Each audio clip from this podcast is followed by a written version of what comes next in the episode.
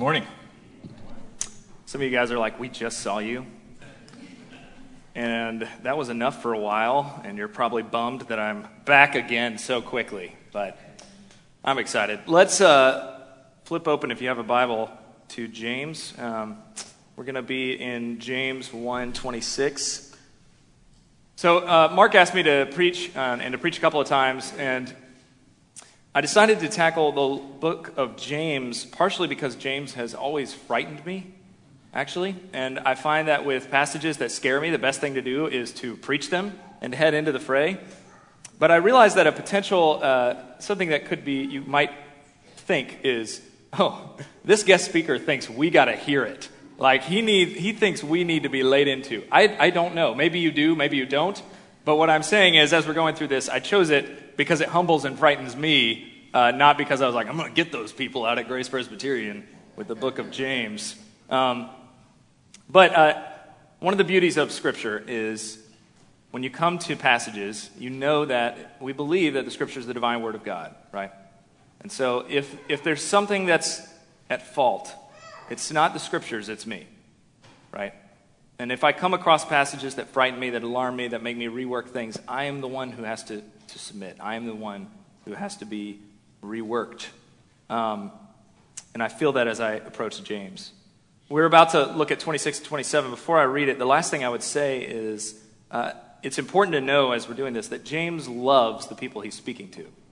The more I've wrestled with James, the more I see it. It's, it's, a, it's like a disciplinary conversation a little bit, but it's a loving one. He loves the people he's speaking to. Uh, and it's important we have that in the tone of what he's saying. I think we can do that with Jesus too. We can read Jesus rebuking, and it's helpful to remember Jesus loves the people he's speaking to. He's here, he's speaking to them because he cares. That's the same with James. So, have I, have I set it up enough for you? It's like, what's in this passage? All right, um, let's do it. James 1 26 through 27. If anyone thinks he is religious and does not bridle his tongue, but deceives his heart. This person's religion is worthless. Religion that is pure and undefiled before God the Father is this to visit orphans and widows in their affliction and to keep oneself unstained from the world. Let's pray together that God would bless this teaching of the word. Father, we're humbled by your word. Uh, you say it's a sword, that it pierces and it does that. I ask that the words I would speak here would clarify and not dull your word, that I would not get in the way, that we would sit humbly before you, trusting that these are words of love coming from a loving Father. And in Jesus' name, amen. Uh, growing up, a real formative experience for me is uh, some of you probably have similar stories. Saturday was chores around my household, and frequently, and I, I wonder if my dad would create chores that forced him to go to Home Depot, you know? Um, oh, got to go to Home Depot again. Um, and so I have a lot of vivid memories of hopping in the back of my dad's car and driving out Saturday morning. And frequently, the soundtrack for that trip would be the Beatles. Um, and my mom was terrified that we would grow up and do drugs if we listened to the Beatles. So if mom was in the car, it was something else. But when it was just dad, we would throw on the Beatles, you know? Um, and I loved their music. I had no idea about the, you know, the cultural ramifications of their music or that they were high most of the time they were doing it. Um, because when you're a kid, it's funny, uh, you listen to the Beatles' music, and, you know, the biggest rock band of the 60s, and they sing a lot of nonsense, but when you're a little kid, you think, in most situations, if I don't understand, it's my fault, right? Like, I don't understand a lot. I'm seven. So, uh, the Beatles sing about Lucy in the Sky with Diamonds, it must mean something really important, and I just haven't figured it out, you know? Uh, but I've, so I've kind of had this moment. I've been going back and listening to a lot of the music I listened to with my dad, and it's been really fun to do. But I've been reading books about the 60s rock music scene, and an interesting thing about that time was, you know, when I think back and think there was this explosion of recreational drug use this is going somewhere, I promise. Hang with me. Uh, there was this uh, explosion of recreational drug use, and as someone who didn't live through that time, I think, well, they just, it was kind of hedonism. But when you read like Brian Wilson, the lead singer of the Beach Boys, or John Lennon, or George Harrison, when they talk about the drugs they were using, they use a lot of really religious language. And they actually thought that it would reorder the world for them in some way, that it was going to give them meaning when they didn't have meaning before. And it wasn't hyperbolic when they said, like, this was a religious experience for me. It was religious to them, which is why so much of their music was about it. Uh, and you know, if you look at somebody like John Lennon's life, I don't know about you, but if I think about John Lennon, one of the lead singers for the Beatles, I picture him as like kind of he's for peace, he's a pacifist, really public, political guy, all this. Well, it turns out his, his son, his firstborn son, would go on to say this about him. I have to say that from my point of view, I felt like my dad, John Lennon, was a hypocrite. Dad could talk about peace and love out loud to the world, but he could never show it to the people who supposedly meant the most to him, his wife and son.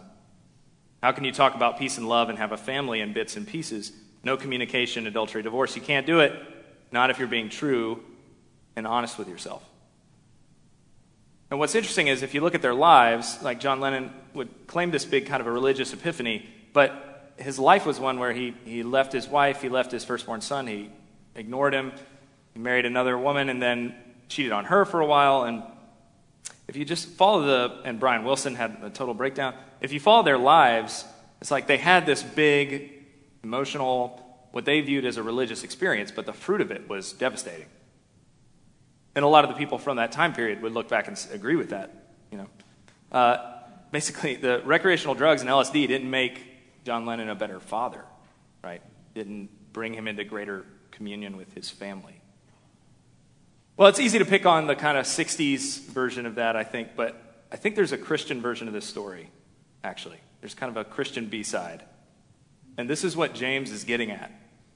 Uh, there's this story, a, a story that could go really well and could go really bad. And the story is, you know, when I was 11 or 12, I went on a Christian retreat, and it was really powerful and it was really emotional, and I, I heard the gospel presented, and I committed my life to Jesus.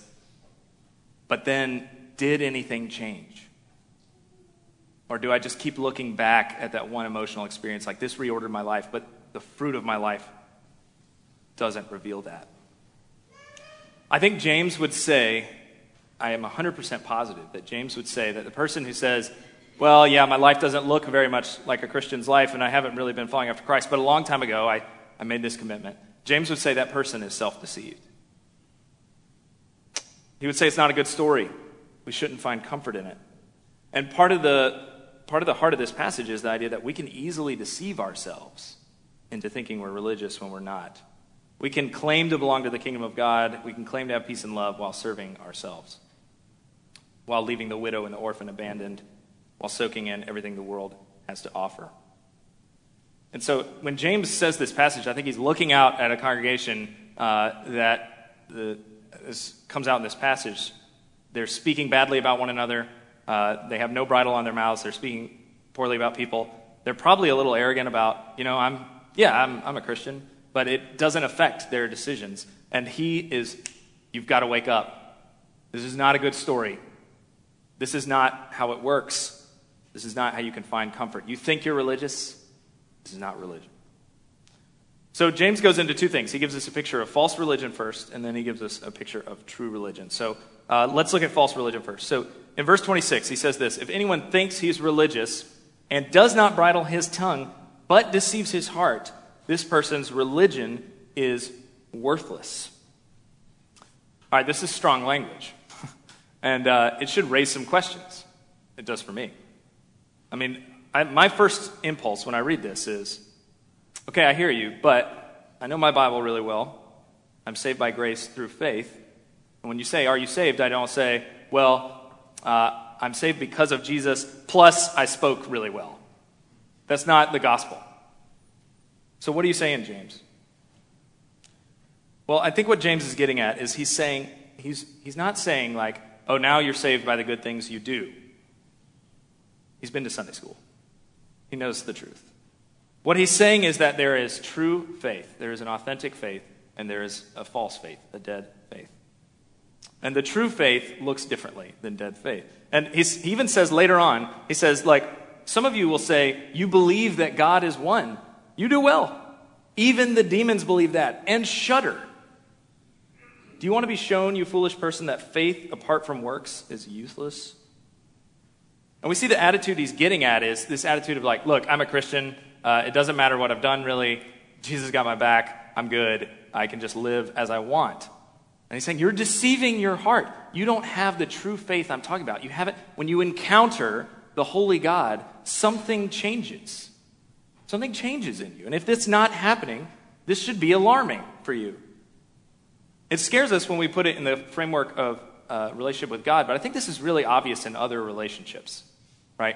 Like, if you see somebody who's married and the guy is just living as if he's not married, he's, he's uh, sleeping around with whomever, he's out on the town all the time. When he says, I love my wife and I'm married, you laugh because you know that's not true, right? You don't live, it's, it hasn't affected you in any way. You're just living for yourself completely. It's not, you're not being faithful to your wife, you're not moving towards her uh, in any way, right? And we see that, and that makes total sense to us. And it's the same thing kind of applied here, is what James is getting at. If we're saying we're entering into this union with God, something is going to begin to change about us. And that thing is, we're going to start living and looking like our Father. We're going to start looking like our dad. And he says this later on. He says, Hey, if a brother or sister is poorly clothed and lacking in daily food, and one of you says to them, Go in peace, be warmed and filled, without giving them the things needed for the body, what good is that? So also, faith by itself, if it does not have works, is dead. He's saying that the faith of a person who has this powerful moment but never changes has a dead faith. He means it. It's strong language, but that's what he means. You could see how this would go really hard against a kind of escapist Christianity. Like, I said a prayer, I'm a Christian, now I just hang in there until the end, and then I die and I go be with God. That story uh, is compelling and it's in the water a lot. It doesn't seem to have a very good God in it, I don't think. Because if God is truly good, then why on earth, after we have come to know him, after we've said, I'm going to follow you, would we hide away from him? Would we be like, well, I'm not actually going to do this because I don't, I don't actually really trust you? And this is part of what James is talking about. Uh, two weeks ago, I spoke about, uh, some of you may remember, I spoke about um, these smoke jumpers who went to fight fires in the West. And they had a guide who was trying to lead them to safety, and they neglected him, right? They didn't follow their guide, and they died. Um, now, what James is getting at is if we're in a situation, in this situation, there's this guide who's leading his people away from this raging fire, and he says, This is the way to safety. And if we say, I believe that you exist, but I'm going to do what I want to do, that's not faith. We have not followed, right? But instead say, I trust you. I trust you with my life. I'm going to follow you. And that's what James is talking about. Saying, Hey, God, I believe you exist. He says, Even the demons believe that and shudder. It's bad news for them. I'm not talking about just basic assent talking about? Do we follow after Jesus? Do we follow after him? You can be assured that if you trust Jesus, he will take care of you and lead you to the right place. You can be assured he will speak to the Father on your behalf. And so the question he's raising is do you follow him? And this isn't just James, this is all over the place, this is all over the Bible. Uh, Paul says, For by grace you've been saved through faith. For we as, are his workmanship, created in Christ Jesus for good works. There it is. He's saying, You were, you were brought to faith, you were saved for good works. You have a function. We're joining our Father in his work. And as James is saying here, if we're not doing that, we've missed the function of this whole thing. First John says, Whoever says, I know him, but does not do what he commands is a liar. The truth is not in that person. This is how we know we're in him. Whoever claims to live in him must live as Jesus did. I hope you see what I'm saying here.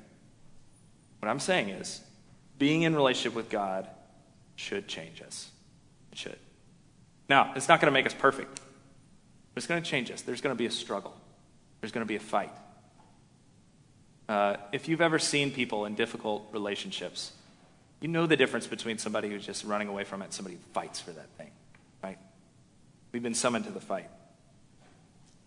And so the first place he wants to get at his audience a little bit is he's saying, let's start with, your, with how you speak. If anyone thinks he's religious and does not bridle his tongue but deceives his heart, this person's religion is worthless. Uh, the scriptures talk about the Word of God all the time. In the beginning, God created. And how does He create it? He speaks it. Let there be light. Light. And constantly, Jesus is referred to as the Word made flesh. And so God's speaking has this creative power. He renames people, He recreates us, He makes us new before Him.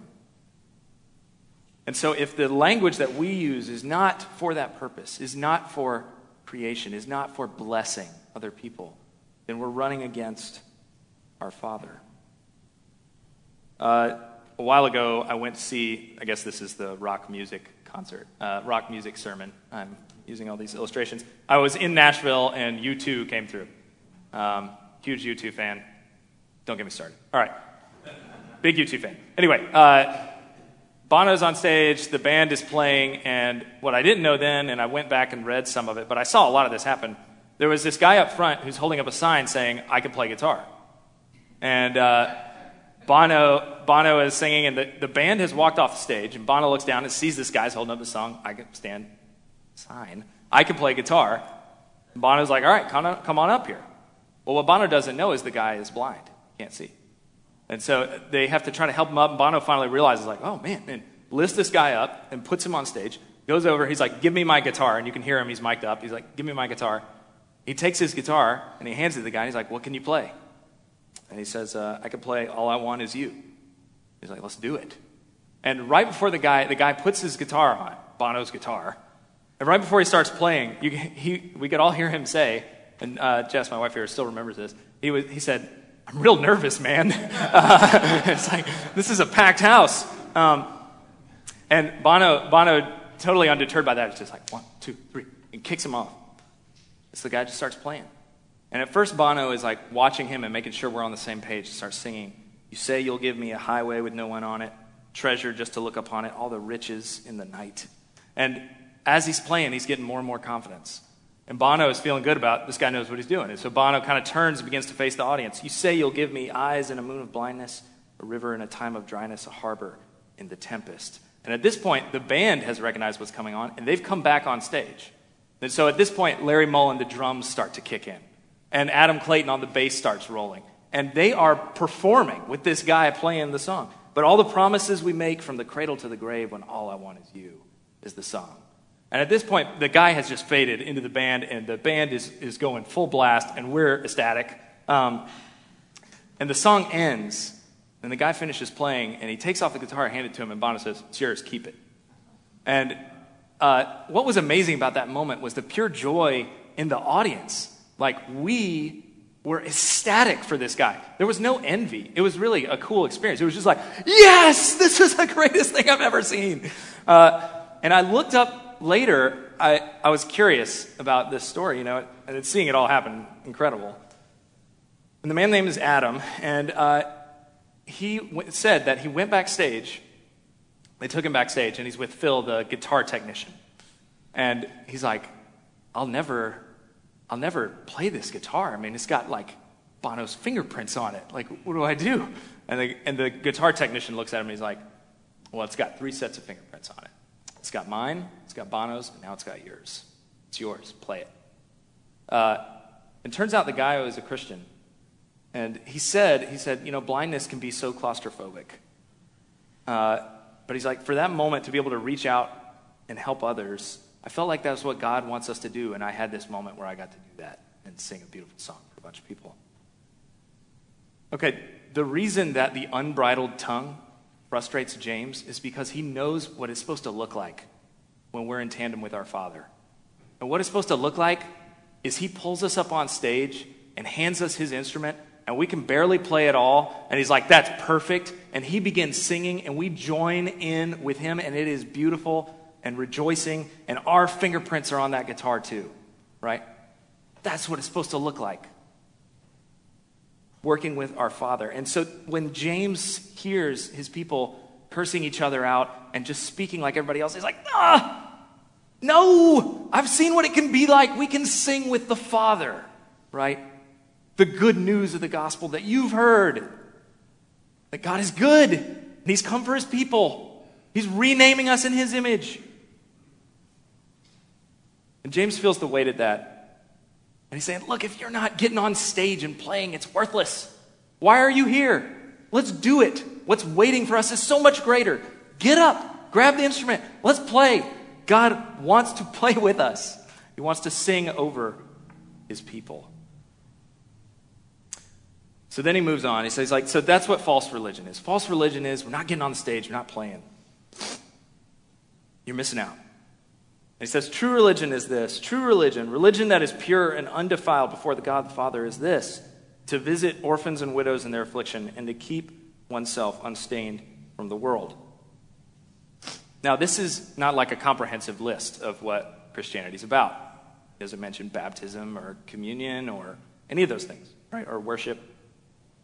But he's boiling it down close to what Jesus boils it down to love God the Father and love your neighbor as yourself, the royal law. And it's important when we get to things like this okay, religion that is pure and undefiled before God the Father is this to visit orphans and widows, to keep oneself unstained from the world. If we don't have a good God behind that, you'll never pull it off. It'll be devastating. Christianity without a good God is terrible. It doesn't work, it's awful. Uh, I think a lot of us wrestle with that. And we try to do this Christianity thing on our own without the beautiful God in the background. It's very difficult, impossible. And if we think about the movement of God in the history of man, it's from hearing on earth us cry out, My God, my God, why have you forsaken me?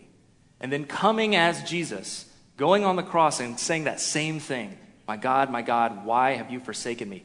Entering into our pain, coming to be with us, moving towards us when we were hopeless and helpless. He empathizes with the helpless so much that he says, Whatever you do for the least in the community, you do for the Lord. I empathize so strongly with those who are helpless that when you do things for those who are helpless, it's like you're doing it for me. Uh, some of you know that experience of when somebody really does something incredible for one of your kids. And you just feel this, they, might, they may as well have done it for you. They may, it's beyond even the gratitude you would feel if they did it for you. You just feel this overwhelming, and that's how God is with the people who are suffering, who are on the fringes. And in that time, that would have been the orphans and the widows, people who are hopeless and powerless. He's like, You, you want to know what true religion looks like? It looks like being like dad. You know what dad does? Dad goes to the helpless. He goes and he loves them and he pours into them. True faith loves God and the neighbor. You know, that love your neighbor as yourself, it's an amazingly, Soren Kierkegaard actually talks about how brilliant the line is. Because there's so many ways you might try to escape that there's no way out of it. Love your neighbor as yourself. If you're the kind of person who loves themselves and looks out for yourself as number one all the time and treats your neighbor poorly, that command comes at you like a ton of bricks. Love your neighbor as yourself. Gotta love them the same.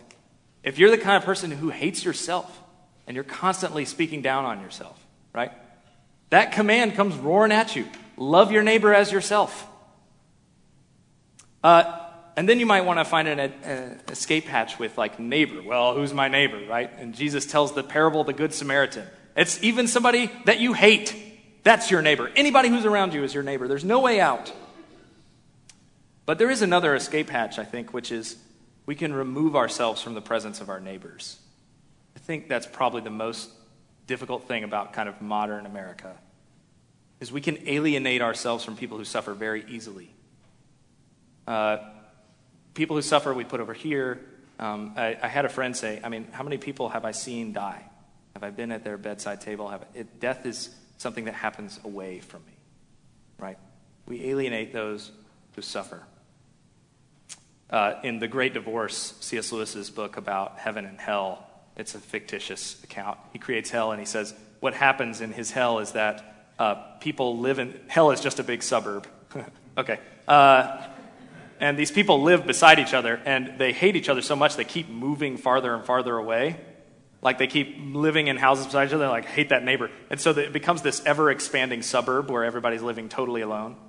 I don't want to be near my neighbor. I'm going to run from them and from the command to love them. Uh, but what James says here is religion that is pure and undefiled before God the Father is to visit.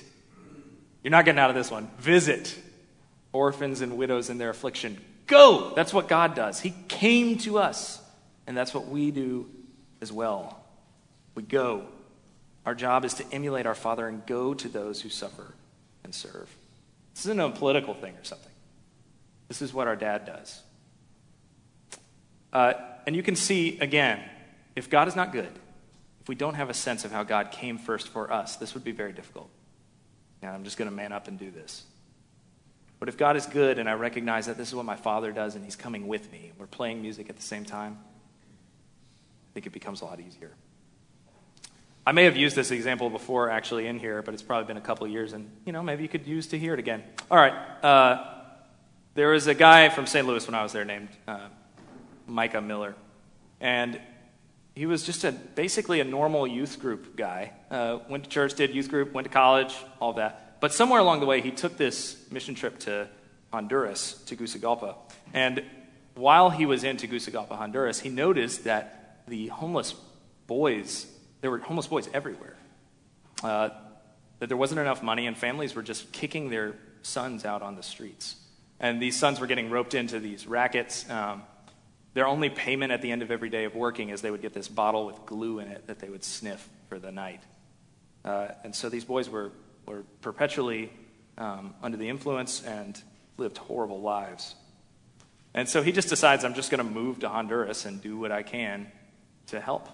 So he goes to Honduras, and when I got to visit him, it was like 10 years after the fact. He had built a house in the city called the Micah Project. And every boy in Honduras knew that if they wanted a safe place to spend the night, they could go to this house. And the only rule was, he was like, you can't bring your bottles in here. And some kids would go and they would stay and they would stay and they would stay. And the difference between the boys who had, who had come in and stayed for a year and the boys out on the street were unbelievable. One was dead and one was alive. And he did that. Uh, the Micah Project was started because he recognized he had a father who came and visited the orphans and the widows whose heart broke about those boys in Tegucigalpa. He heard that, hey, whatever you do the least of me, the least, it's like you're doing it for me. He said, these are my kids. Somebody's got to get out there. Somebody's got to show them that they have a God who loves them. And I'm inviting you to join me in doing that. So I hope you're beginning to see that we do the kind of things because God first did them for us. We speak with creative power. We speak encouraging words. We serve the helpless because God's doing them. He loves doing them and He invites His children to do His work. So, the last thing so we've seen false religion is if you, if you can't bridle your tongue, you're probably deceiving your heart. Your religion is worthless. You can't just say, hey, I'm a Christian, I'm going to do whatever I want. That's not faith. That's not trusting in Jesus. That's not what it looks like. Religion that is pure and undefiled before God is to visit orphans and widows, and the trickiest one, I think, to keep oneself unstained from the world. And this one sounds like a landmine. I mean, there's so many different approaches. What does this mean? To keep oneself unstained from the world.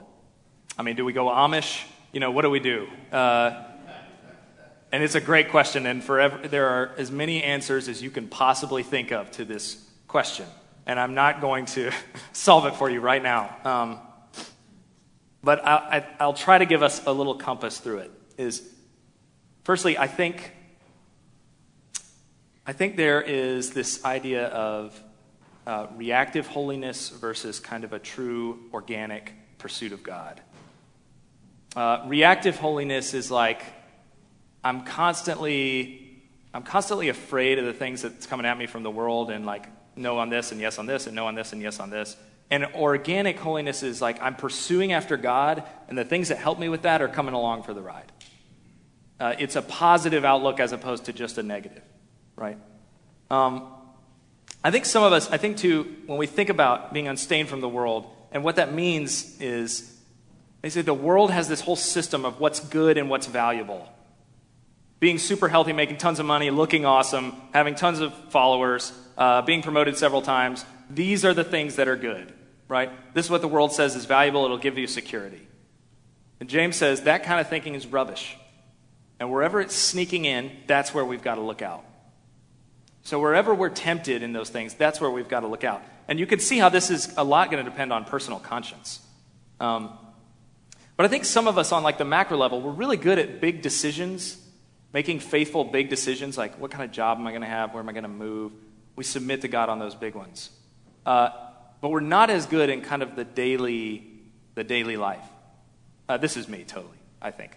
I'm not saying I'm great at the big decisions. I just feel like when the big decisions come, I'm more aware. Like, this is something I need to be bringing before God. This is something I need to be thinking about. And on the kind of micro, what's like, what's my daily ritual look like? It's more likely that things are going to sneak in that are telling me that the priorities of God are false. And what's important is success, power, and all these kinds of things. The Bible has a, a picture of this, is actually this story um, Esau and his brother Jacob. And uh, this is way in the Old Testament. And Jacob is the second son. He's not going to inherit everything. Esau's the first one. And Esau loves to hunt.